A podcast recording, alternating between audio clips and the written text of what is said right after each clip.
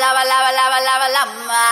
એ તેજીમાં છે લાઈફ તેજ ને મંદીમાં છે ડખો. આવી ગયો છે રેડ એફએમ પર. બકો બકો બકો એ બકા! બે જીગા મારા ઘરે ટોઠા પાર્ટી એરેન્જ કરું છું હું. આઈ જજો હો. શું કચકચ એની કરાય બે? શિયાળામાં ટોઠા પાર્ટી એટલે જલસાય જમણવાર. શું?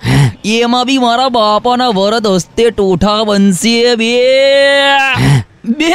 મને તો એમ કે મારા બાપા ખાલી શાક સમરવામાં જ માસ્ટર યો પણ આ તો ટોઠા બી બનાવાયો. લ્યા હિડન ટેલેન્ટ આખા જો તું. એટલે જીગા હું એને બધી તૈયારીઓ કરવા નીકળ્યો છું.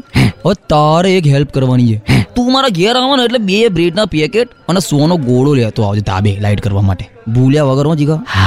જીગા બ્રેડ ભૂલી જાય તો ચાલશે પણ સોનો ગોળો ના ભૂલતો મહેરબાની કરજે.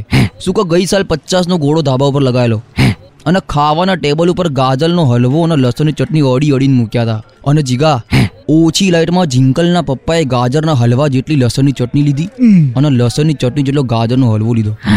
બે પછી શું? ઓફિસમાં બે દિવસ રજા લેવી પડી ઓફિસિયલી આમ પોળા પોળા ચાલતા હતા.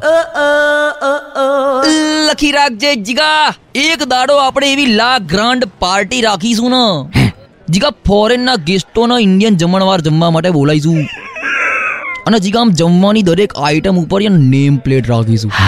ધ ડેશિંગ ડેફા કૌંસમાં મોહનથાળ ધ સ્પાઇસી ક્રશ ઓફ રીંગણ કૌંસમાં રીંગણનો ઓળો. અને ધ બેન્ડ ચીપ્સ વેજીટેબલ કૌંસમાં સુજીકા વળી પાપડીનું શાક. યસ યસ યસ શું કહે જીગા ચણી બોરનો હલવો.